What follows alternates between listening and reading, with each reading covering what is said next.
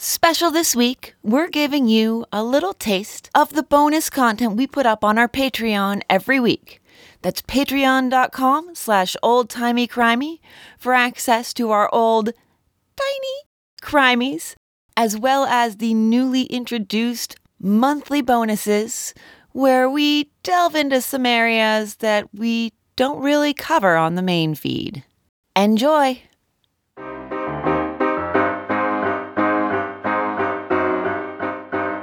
You're listening to Old Timey Crimey, crimes from the golden age of yesteryear. Now, here are your hosts, Christy, Amber, and Scott.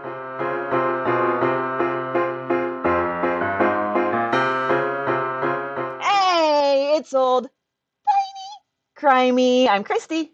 I'm Amber. And Scott is currently recovering and resting and getting well, we hope. So send all of your, your, your thoughts towards him that he feels better soon. So I'm sure some of you heard the sickness in his voice last week, and he still has whatever's bugging him. So we're just gonna hope that he eats lots of chicken noodle soup and drinks lots of fluids. We love you, Scott. We love you, Scott. Get well. Stop being sick. Yes, so this is a tiny for our patrons. Hi, patrons. It's so good to be in your ears. I love saying things that are ever so slightly uncomfortable for you. That is a little uncomfortable. It's a little uncomfortable. I I like like being it. in your ears. Yeah. So I am going to be telling for Amber and for you, our wonderful patrons, the story of the Middlebury Does. The Middlebury Does. That's right. So when you I say Doe, think Jane John Doe. Oh. Yes. Oh. Mm-hmm. I really thought it was about deer for a minute, and I was like, wait, wait. No, it's not Doe, a deer, a female deer. It's Doe, a person, a missing person. Unidentified. So That's our new theme song. it's, it's also a much sadder song. So this is in Vermont. We remain, we're doing the main episode in Vermont. And this actually, I found this in that DC, in a DC Evening Star article that referenced the case that we're doing in the main episode. And so I was like, well, that seems promising. And here we are. So it's not too far away. This is in Middlebury, Vermont, which is two hours north of Bennington, which is where we'll spend most of the main episode. And it happens on May 15th, 1935. Now, Middlebury is a very small town today. We're talking like 400 people. Back then, the most recent census was the 1930 census, and that had the population at 3,000. So, still a small town, but not nearly as small as it is today. Now, is that because people disappeared they're like, let's just go elsewhere? or so many people disappeared that it decreased the population. There you go. Quite the tale. I don't think I'd be able to save that for a tiny. no, they, they would have changed it to Murder Town instead of Middletown. Oh, that's very good. Murderberry, actually, it would be Murderberry because it's Sorry, Middlebury. Murderberry. There you go. Murderberry, Vermont. Oh, I'm sorry, Middlebury, but it's happening. It's happening. It needs to happen. So, one fun fact about Middlebury is have you ever seen the sitcom Newhart with Bob Newhart or heard of it? Um, yes, it was on Nick at Night when I was young, I believe. Yes, he in that sitcom moved to an inn in Vermont with his wife, and that was the Waybury Inn, which is in Middlebury. So that was the uh, exterior shots, you know. So, so they were population 399 and 400. So yes, yes. So yeah, that was used, um, and it's, it's it's quite old. It was actually first opened in 1818. So that's it's and it still stands today. It's Still an, an inn. We can go stay there. If there's you know when there's not a global pandemic raging. are there still wenches there? Because I feel like there would have been wenches. I don't believe there are still wenches, but uh, maybe we could make a special request. There you go. There you go. Yeah. So on May 15th, 1935, in Middlebury, Vermont, it's a nice day. Uh, so two women decide they're going to go for a little walk. Now, these women are Mary Degg and Inez Perry, who is Mary's 18 year old daughter. They end up on an old logging road and they're a few miles outside town. Their big goal here is to find and pick some Mayflowers. Very New Englandy. That is very New Englandy. Yeah. So they're on their way back after having been picking flowers and they're on this logging road. And Inez spots this white rock and she gives it a little, just a little kick. You know, you see a rock, you give it a little kick down the road, see how far it goes. It's a totally naturally natural thing to do if you're just, you know, strolling along. But um, it wasn't a rock, it's a skull. And it rolls over uh, to show her just how much it's not a rock by showing her empty eye sockets and a bullet hole. That is amazing. That is how movies start. It really is. It's very cinematic. It doesn't even sound real life. I love it. So um, she didn't really love it. But what you're really going to not love is that Inez and Mary then go for help. And their first stop is the farm where Mary's husband works. But when they tell their story, all the men there dismiss it as, quote, tomfoolery, end quote. Or ladylike hysteria. Yeah, right, right. I, I swear, like any minute, one of these one of these women's just gonna drop in an everlasting faint. Everlasting faint. Everlasting faint. Dainty lady heart attack. So dainty, dainty heart attack. It's not even attack; it's a dainty heart snuggle. Yeah, right. Because attack is far too violent for Yeah, a, too- a lady. too masculine. So, yeah, after the men finish their chores and have some dinner, they go and they find out that it's not fucking tomfoolery. But in, uh, in their defense, kind of. I mean, it's a skull, so it's it's obviously too late for that person. You're not wrong. You're not wrong about that. I would argue it's still not to be dismissed as tomfoolery, though. but it was a lady that said it, so there's that. Then, then, then, therefore, it must be tomfoolery. It can only be tomfoolery. I still deal with that at work all the time because I'm a lady, and what do I know? Mm. It's nice that we've made absolutely no progress in 20 years because I can remember when I worked in tech support for an internet service provider and uh, I would get calls where they said, you know, oh, I don't want some little girl telling me what to do. You don't know anything, little girl. Let me talk to a man. So I would send them over to our youngest tech. He was really good at finding the workarounds where you had to talk on the phone the least amount of time possible because this was the days of dial up. So you try one thing, unless they have a, a dedicated phone line, they got to hang up before they can call back again. Is it wrong that I, I missed those days? no, it was nice. It was nice being able to get off the phone with somebody so that they could go ahead and give it a try and then just hoping that you never had to talk to that person again, or at the very least, they'd end up talking to somebody else. So, I mean, like, but at the same time, like I think I think that uh, our company has the ability to disable a phone modem and make the call hang up. There is that. That's that's handy. There's that. yeah. Whoopsies! Didn't mean to do that. Reboot. Oops. so that night, the sheriff and the county state's attorney are out there. And a word of note there is no state police at the time. We're going to find out about that in the main episode. And word has gotten out to some of the locals, so they come to help, aka gape. or poke things with a stick. That's also possible. Oh, there's there's more than that. Just just wait, just wait. So they look around a little bit. By the time the sun sets, they've found three bodies. Notice I don't say they've dug them up because there was not actually much digging to be done. They're in what's first called an army duffel bag, but in the articles where they say that, they don't clarify what it actually was or why it was only initially called that. I'm not so I'm not sure if it was actually an army duffel bag or just a regular duffel bag. And it was covered with leaves and pine needles. Not very well hidden. Then just kind of like I'm going to stick this here, and it'll probably be a while before anyone stumbles upon it. Yeah, I mean, because even though you're close to a town that has 4,000 people, it's still Vermont and it's very, very rural. And I can imagine there would be plenty of perfectly suitable dumping grounds for people to dispose of uh, other people. And there's every chance that they would never be found just because there's many very remote locations that don't take you that long to get to. Well, yeah, and well, in fairness though, like we're in the Appalachians too, so like there are a lot of places that probably wouldn't be found for a very long time. Just saying. It is seriously even more up there. Like it is really there are so many like huge remote locations that it's just like mountains and mountains and mountains for like I don't even want to give an, an exact number because I'm not an expert on Vermont geography, but Maybe I should move.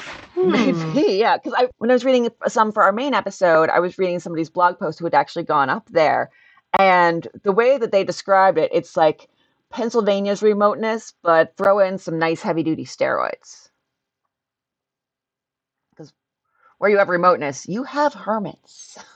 so. Oh yeah, no, absolutely.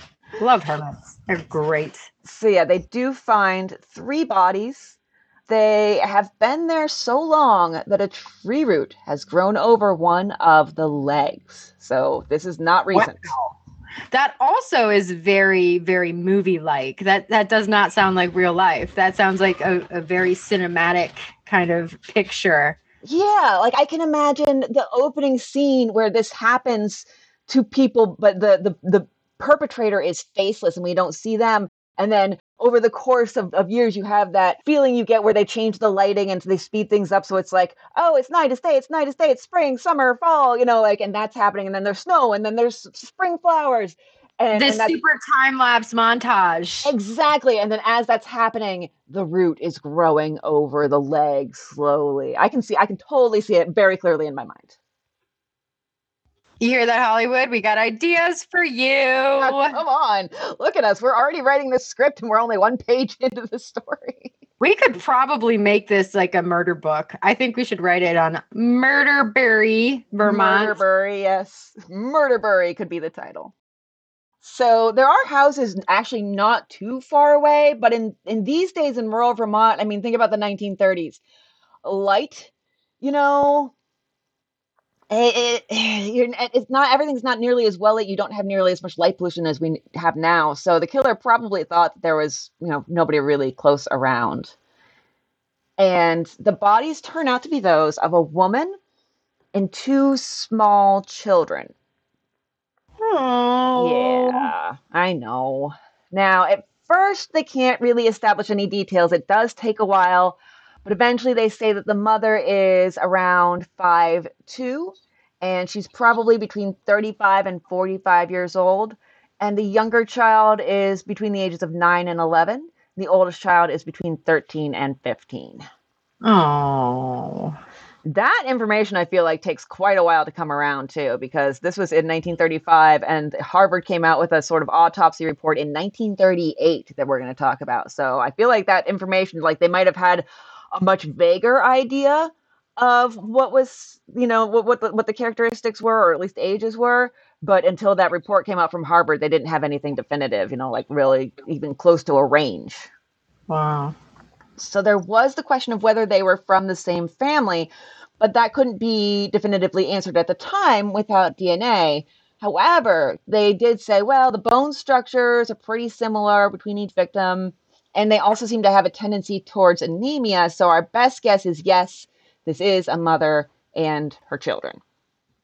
And at first, that they think the children are a boy and a girl, we're going to see that later get changed to two boys. But there's also some reports, like the first news article I found about it that led me to this case, said it was two girls. So who, knows? Every possibility is, is, is alive and well here, except for. I think it's probably a little more difficult to determine with the pelvises before they hit puberty. Absolutely. Yeah. That's that's really when the bones take their definition. Yeah, if I'm remembering correctly, it is the younger child that keeps changing back and forth. So I'm sure you're absolutely accurate there. So, murder seems pretty obvious straight off the bat. We talked about the first skull having uh, a bullet hole through it each one has unmistakable gunshot wounds on the skull and they're clean shots straight through. Articles say that they're shot around the temple, but you can actually find there are pictures. Uh, in the article that's in the show notes from the Burlington Free Press, it'll be the first link in my sources. There are pictures of two of the skulls. So you can see for yourself where the bullet wounds are. Spent way too much time today having those on my monitor. And so the mother's is like everything says the temple, but the mother's is more like right above the eye, like middle of the forehead ish. And it, the youngest boy is more the side of the head, if that gives you any indication. And then the, the eldest boy, they didn't have a, a picture of that one, but I'm assuming probably the same. Now, some people jumped to maybe murder suicide, but somehow they determined that the mother was right handed and she had been shot above her left eye, which is not something you would really do. And yes, I did try out the actual gesture just to verify that when I read that bit of information. I'm sure that was not disturbing for anybody. just sitting there like, nope, that doesn't feel natural at all. Nope, nope. Everybody at home, pretend to shoot yourself with your non-dominant hand. It's uncomfortable. You know what though? Like it's it's opposite for me because I'm actually left-handed, but I do everything right-handed. So even though my left is my dominant hand, when I shoot, I shoot with my right. Well, there you go. See, it's not definitive by any means. And I'm not even sure how they knew which hand was her dominant hand. And she could have been ambidextrous for all we know, you know? But like, honestly, I, th- I think that would be easy enough because, like, I don't know about you, but I have a, a bump on my middle finger on my writing hand. And oh, yeah, it's yeah. constantly holding a, a pen or a pencil like I, I'm pretty sure that there's like maybe grooves from just writing. That'd Yeah. be my I don't know that, but I'm guessing. That's true. That's a good point. That would be one way that you could see. I'm sure that there are there are many more ways. I mean, me, I guess you have that, and then you have that my index finger on my right hand tends to have shorter nails because those are the ones that break more easily because I'm using that hand more, and it's just you know probability kicks in. So, so this is the time frame. Scientists would say that it was anywhere from one to five years before they were discovered anywhere from 1930 to 1934. But we might be able to pinpoint it a little bit closer than that, a lot closer than that, actually, because a farmer remembered when he was fixing up that road in May of 1932, and he piled up some logs at that exact spot. A hunter was in that exact area in November of that year, and the pile of logs was gone, but there was a horrible smell that sent him, you know, he was like, I'll, I'll just hunt elsewhere because, of course, you're not going to find very many live animals where there's the scent of decay. They're going to be turned away by that. Yeah, except the scavengers, maybe. Scavengers, yeah, but generally scavengers aren't That's not really what you want to eat. exactly. Yeah. So, so yes, it probably there's a very good chance if those are reliable that it happened between nine, May and November of 1932. okay, well, we got it narrowed down a little at least. Yeah, yeah. So one of the first suggestions uh, that comes to everybody's mind is bootlegging. There's this is a prime area for bootlegging. This is close to one of the main routes for for transportation of alcohol. It's that time period that could stretch out here where these victims could have been killed was towards the end of prohibition. So there was this idea of oh maybe they'd seen too much, you know that that idea, but nothing ever really pans out there. So they do get a detective on the case. Detective Almo B. Franzoni. He is an employee of the Vermont Attorney General. Now, the first thing they, they need to figure out is whose skeletons are these? I mean, we have victims. It's going to be awfully hard to find the person who did this unless we can figure out who they are to begin with. We know victimology is a thing. It was a lot less developed back then, but it is very important to understand the victims in order to figure out the, the actual criminal and the crime. So but I start- feel like I was gonna say, I feel like if this was like a domestic violence thing where like a guy kills his wife and kids, they're not gonna be reported missing. There is that, yeah, maybe not by him, but potentially by somebody else that knows them. You know, as long as they're not completely isolated, as long as somebody knows at least somewhat their daily, weekly, monthly routine, if there's somebody they see on that basis, three years have gone by. At some point during that three years, somebody's gonna be like, you know, I haven't seen Jane in like two years, and she was supposed to come by every month. You know, like we had coffee every month, and then she just suddenly stopped. Or or a teacher that had the kids in class, maybe like they haven't been to school in a really long time. I don't think they moved. I saw their dad. acquaintances at church, local businesses. You know, it's hard to be completely isolated. As much as we talk about hermits, that's usually one person living out in the woods, not a family. True, true. All right, fair enough. Sorry. No, no, no, no. You're good. I like I like the theorizing. It works. So, um, they start trying to identify the victims. Even after going nationwide, they find nothing. The victims are described as persons of apparent wealth, and we'll get to the reasoning why in a minute. What they find around the bodies is matted hair. But the description of this does not help anyone because it's said to be blonde, but also dark and possibly auburn. So it's all the colors at the same time, matted up in the dirt. Exactly. Very helpful. Very It's- helpful. Yeah. Yeah. It's several inches long. They find part of a pillow. So there's this idea of maybe the victims were sleeping and they were shot in bed and then brought here to the dumping site. There's a scrap of silk that is likely from a lady's dress. There's a piece of a wool blanket. And there are pieces of, this is interesting, a striped canvas awning that's either green and tan or black and tan. And there are four small block pulleys attached to it. So, like an awning, and then you would have pulleys attached to it so that you could retract it as necessary. No, that sounds like something the bodies were wrapped in. Yes, yes, along with that piece of a wool blanket. And obviously this stuff is degraded. There's been plenty of time and, you know, environmental factors to the extent that, you know, the, the skull was just a skull. So a canvas awning, a, a wool blanket, that stuff it, that may have been fully intact when it was first there is, is going to be very, very much degraded. Now, we talked about scavengers. Well, what about the scavengers of human variety? Because in 1985, a man named Conrad Lecompte admitted that he stole a piece of the blanket and a scrap of the canvas awning from the scene.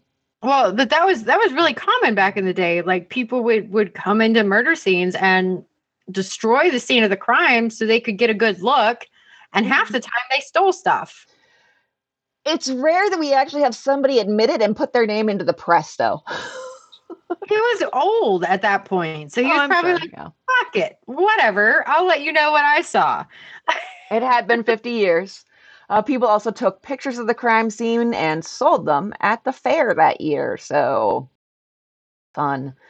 I don't, I don't know how details tho- those pictures were. That's what I go to the fair for is to find pictures of dead bodies. I know, right? I mean, that and funnel funnel cake. yes, excellent. They also found a single snap that they sourced it back to, it belonged to a side curtain of a car. And which, who knows, maybe some they used as a curtain from a car also as part of the, the wrapping for the bodies. And under uh, one of the skulls was found a bullet. It was flattened, found to be likely from a Colt automatic 38 caliber. No, I'm I'm surprised by that. So do you think it was like stuck in like clothing or something like that and then it degraded?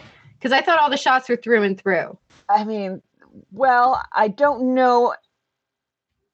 I don't know that they all went exactly through and through. Like I said, I'm able to see the, the, the skulls, but only one angle of them. Oh.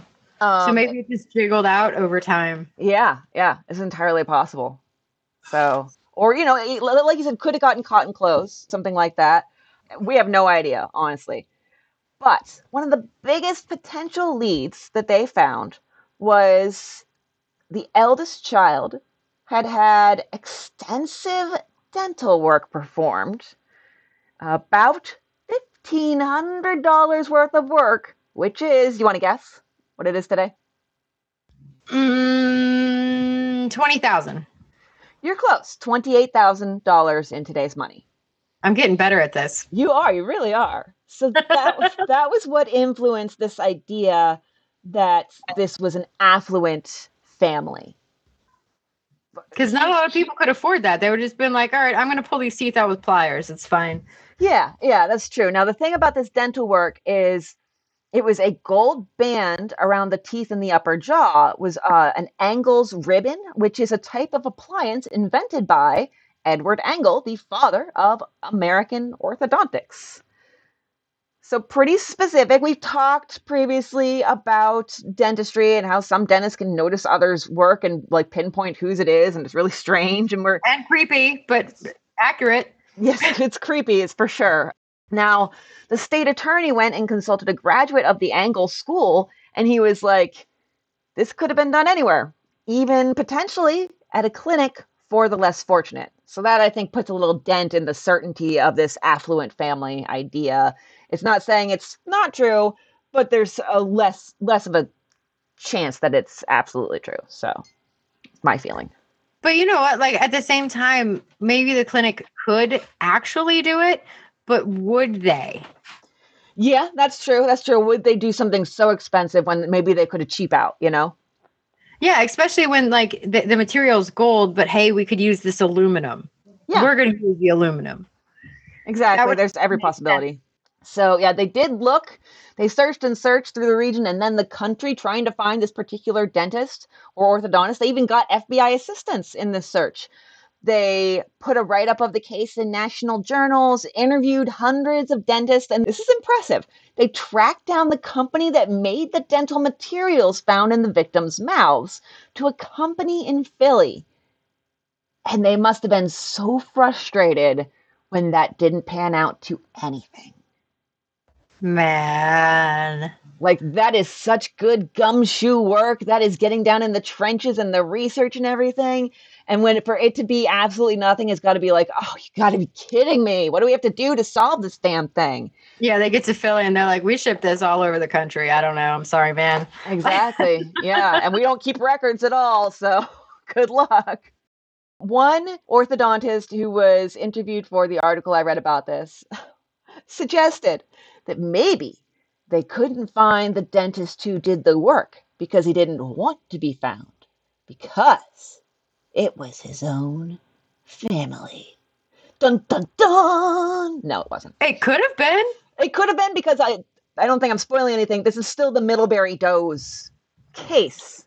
Yeah. Not they we're not going to get a solved mystery here. We're in unsolved mysteries territory. So um, it's going to be a super super frustrating week for everybody listening because it's all unsolved. So we're going to have to go make sure we do solved next week. there was a period of time when it was at first when it was just Scott and I. We kept on doing unsolved and did so many in a row by accident, not even thinking about it, that we got really frustrated. And we were like, "Oh my god, can we just do one solved case? Just one, just one? Can something actually like happen and we learn something?" So yeah, solved. We promise. Almost certainly solved next week. There was one potential lead when a dentist in New Jersey said he thought the work matched that that uh, had been done for the kid of a New York stockbroker, and that stockbroker had a wife and two kids that he reported missing, but they were later found, and good for them, they were all alive. But that doesn't answer any of our questions. So now Detective Franzoni is on the case, and his first lead is a man named R.R. Luding. Now, Luding had been staying at a hotel in Middlebury. In the articles, they call it the Middlebury Hotel. There's not currently one there. I was I really wanted to have locations and go like spend an hour and a half on a fucking map like I love to do. like I really like to get down into the details with stuff like that, especially with unsolved cases. But you know, so much time has passed, locations change names, and you can't really track that down. So all I can say is the Middlebury Hotel was in Middlebury somewhere. That's all I'm giving you. Good enough. Yeah, it works. So Luding was from Buffalo, but he was driving a car with Indiana plates and staying in Middlebury, and he used that car to follow investigators to Burlington from Middlebury, which is a 35 mile drive, but still country roads. Even today, that 35 miles is almost an hour's drive. So it's it's not super fast going. Uh, this was after he had uh, expressed great interest in the finding of the skeletons. But so did the people who came and took damn pictures of it, you know? Yeah, but the other people weren't stalking the police. There is that. There is that. Unless you count them being at the crime scene at the same time as the police, in which case they kind of are. They, they could be considered to be stalking, you know? A little. So I'm, I'm pushing it, but. So he didn't really pan out, and then they got interested in somebody else pretty quick. Franzoni starts looking at a man named Denton. Now, his first name was either Irving or Arthur. I think it doesn't matter because both of them sound very fake. Yeah, fake name. Irving Denton, Arthur Denton. I mean, maybe it's because, you know, like Arthur Dent being a, a character from literary history, but I, I honestly just think Arthur Denton or Irving Denton both sound fake. Yeah, no, it's fake news. Um, but maybe maybe Denton is for like dentist. Ooh, my. It's like when you have a character who's trying to come up with a fake name and then they look at the table and they say the first thing they say, like, my name is Sandwich Spoon. Peter Griffin. Yeah, or that. This is this is closer to that where he's like, John Denton.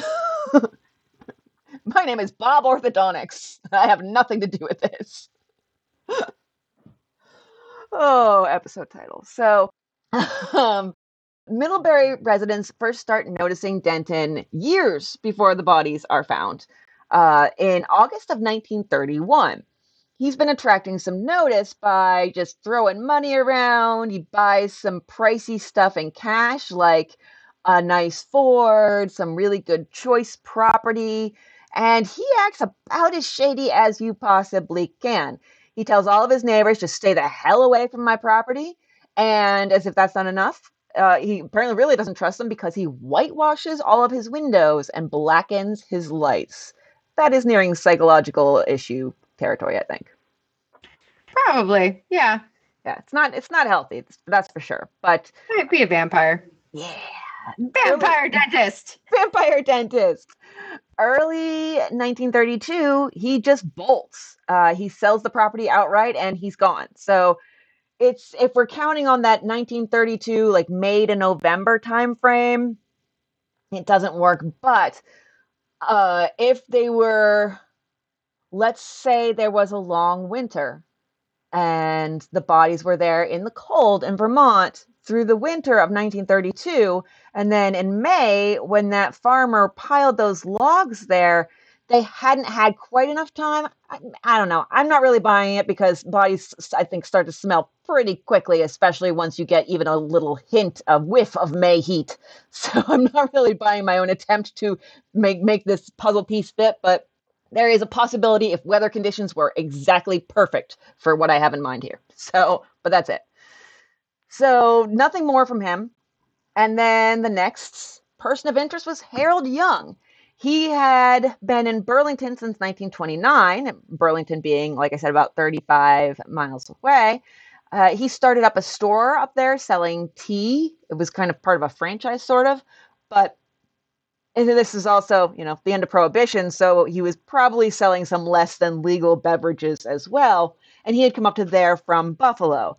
People said he had a 38 caliber Colt, but unless somebody is like, no, I saw him with a 38 caliber Colt, I, I as a policeman would not mu- put much stock in this. You're, you're chasing ghosts at that point. If it's, you know, it seems silly. But he also was said to have had a wife and child, an 11 year old girl, back in Buffalo and the landlord of his the building his store was in said at one point Young got word they were coming to Burlington and he freaked out.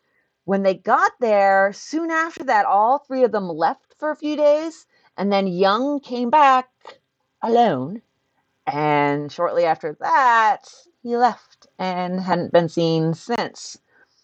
But he only had one child, right? There is that, yes.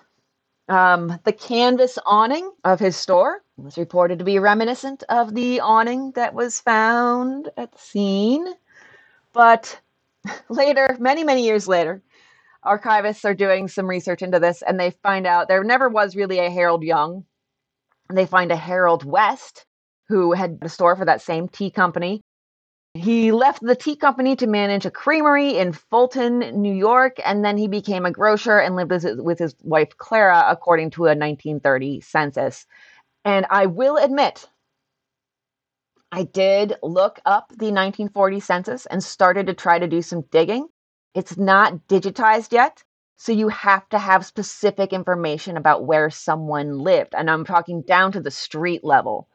And when I couldn't find that, I did try to find Fulton area phone books on Library of Congress, and that didn't pan out. So sometimes the research just doesn't pan out, and especially for a tiny I can't do what I might do for a regular episode and spend six hours down that particular rabbit hole. If the information had been more readily available, A, somebody else would have found it before me. and probably already published this, especially with this case having been around for 80 years, 85 now. And uh, B, it wouldn't take me as long. So, but when it's that difficult to find, it kind of becomes like you have to weigh your priorities. So, had to give that up. Uh, but the, it seems like he doesn't even seem to have been in the area. Uh, now, Franzoni starts looking at another lead when a report comes in from Harvard in 1938. That's the sort of autopsy that I referenced. Now, it was done by anthropologists because these were, again, just bones. And they, these scientists looked at the remains, they tried to give some more specifics, and it seems like it's not certain from the Uh, articles, but it seems like here's where they get more specific with ages and sex of the bodies that helps to pin down maybe an actual possible family. And this, is, I think, is where the sexes change from male and female to male and male. But I think Franzoni does a little mental gymnastics I'll explain in a second. So this family is Cora Golden of Milton. That's about 50 miles north of Middlebury. And I mean, that's a reasonable drive for a body drop, I think. It is, yeah. Uh, in today's time, that would be about an hour and 10 minutes, according to the maps. Uh, what would that drive be in today's time? But, like, no, honestly, you wouldn't today's want US to, like, miles. put it in your backyard.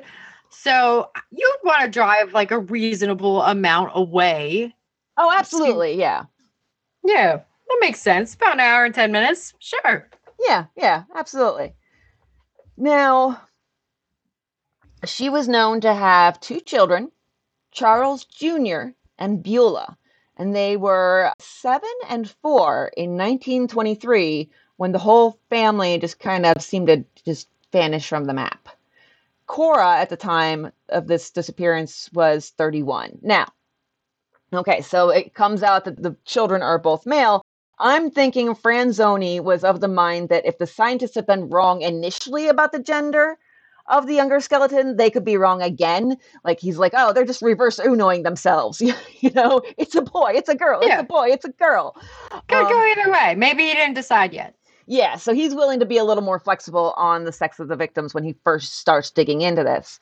So if the murders occurred in 1930, all the ages would have worked out. Cora would have been 38, Charles Jr. would have been 14, and Beulah would have been 11. Those are all within the range and also their heights and general characteristics seem to match up with the bodies. Now, they were also linked to the, disappearance of a man named Joseph Carter. Uh, I'm sorry, Joseph Napoleon Carter.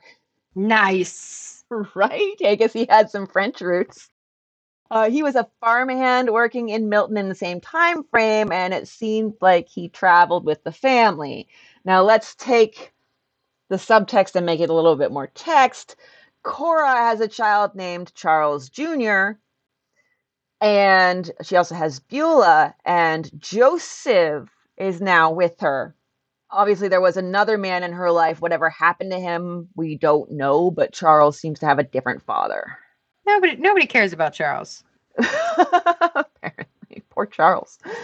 He could be dead. He could have married elsewhere because whatever. And she she, she might have just been on her own and took up with a farmhand to help out.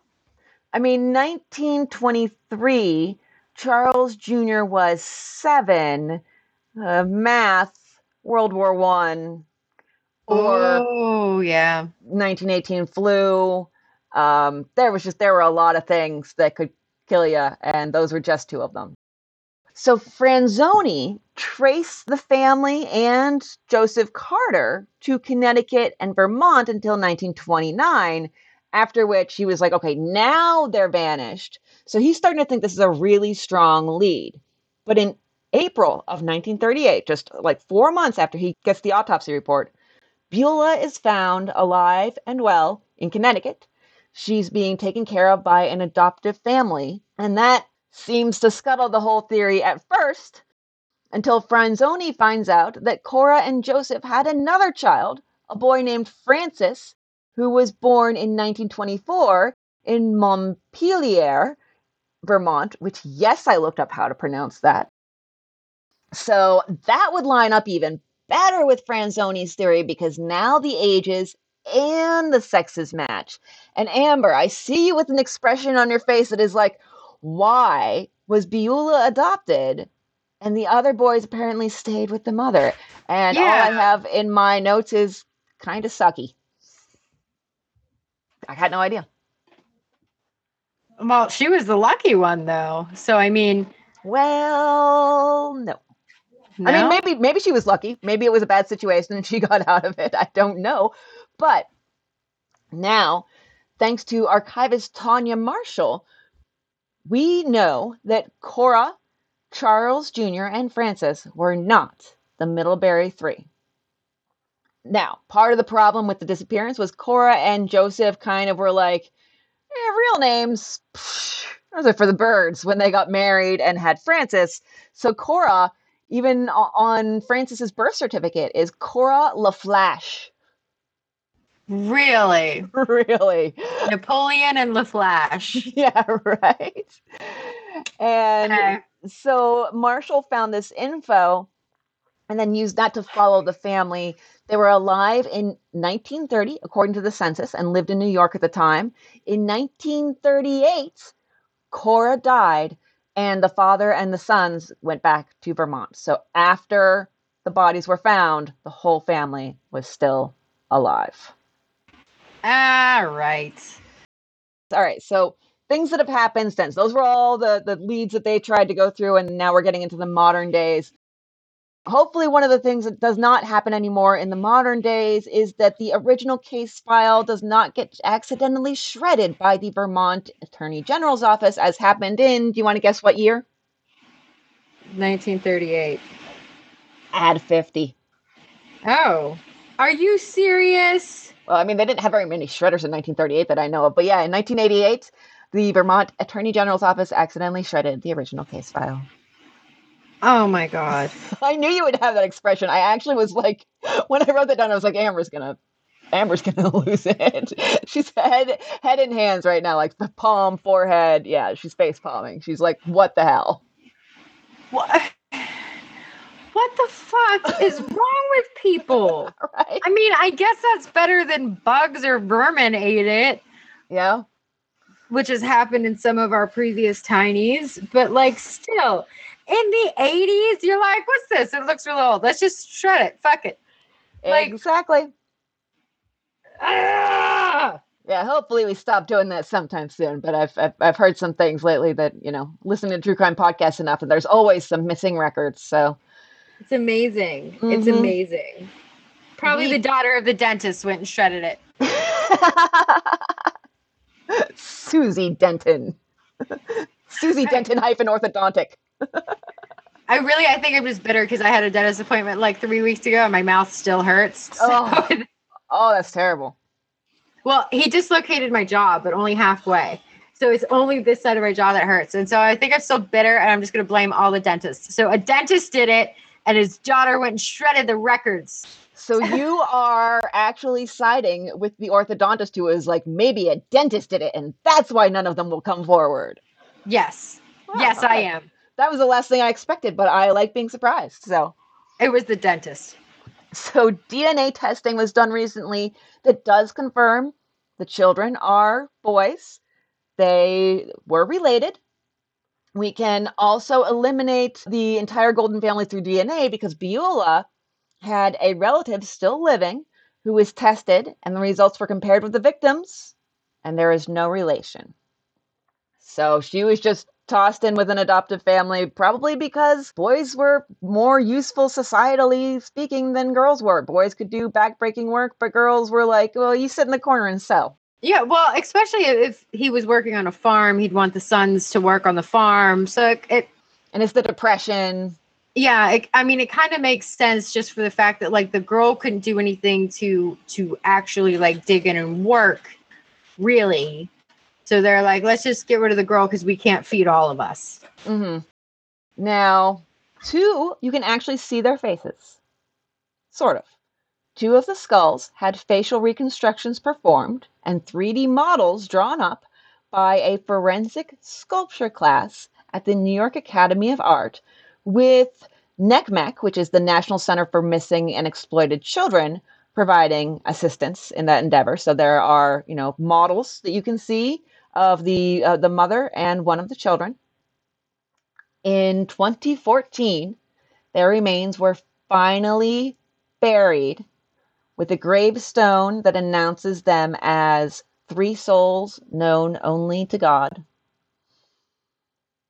The land where they'd been found is now a snowmobiler's trail, so that tells you again how remote it is.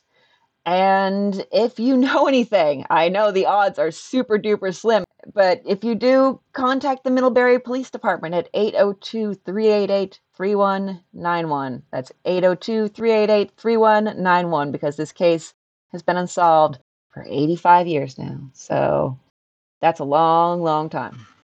No, okay, so you said they did DNA. Did they run it across the databases for like ancestry.com and stuff? I am not sure if they've done that yet or not. I feel like right now we're getting a glut of cases and uh, that, that they're are going to genetic genealogists and genetic researchers and you know people are making requests to them. And so a i think if you have relatives that are still alive you're more the case is more likely to get attention from these people that are getting flooded with requests because they're going to actually send in the request. And b there's definitely more likely to pay attention to one where the relatives are still alive rather than now where we, yeah we don't know who they are but if those children had any siblings they are likely dead. If that woman had any relations of hers that are alive would probably be distant uh, maybe uh, like a great niece or something like that you know great great niece even. So yeah there's nothing there's no one to advocate for them. And so there's not really you know anyone to get attention for it which honestly i'd be I'd be willing to find a couple genetic genealogists that are accepting requests and send this case their way in case they've never heard of it. You know, it's just it's a, it's a quick email or Facebook message, and I'm sure they have plenty of others, but somebody's got to advocate, you know, for the the nameless. Right? Yeah, absolutely. Let's, let's do that. We'll, we'll do that the, the this coming this next couple weeks. Um, we'll we'll send out a message. We'll find a couple genetic genealogists and DNA detectives, as they're sometimes called, too, and send out some messages and just give them a, a, a link to Oh hell, we haven't had a tiny up on the main feed in too long since this is a the Middlebury Does, and we're talking about taking some action here. Should we put it on the main feed? I feel like if it's this kind of information, it should be out there. Yeah, maybe we can solve our first one. Or even if it's not solving, even if it's just we were tangentially related to the people who helped eventually solve it, you know, even that would be something. So yeah, let's let's let's try and make a difference. It's just a drop in the in the pond, but it's something. So okay. All right. Well, thank you so much for listening. And extra special thanks to our patrons. As always, thank you so much for your support. And the full episode will be up on Friday, and we'll be returning to Vermont with more unsolved frustration. So join us for that. And thank you for listening to our filthy words. Bye. Bye. My sources are Detective Chris Bodish and State Archivist Tanya Marshall on the Burlington Free Press, Jillian Kuzma, Unsolved Vermont, the Harvard Crimson, the Sun Community News, John Flowers of the Addison County Independent, and an article from the Associated Press and the DC Evening Star accessed via Library of Congress.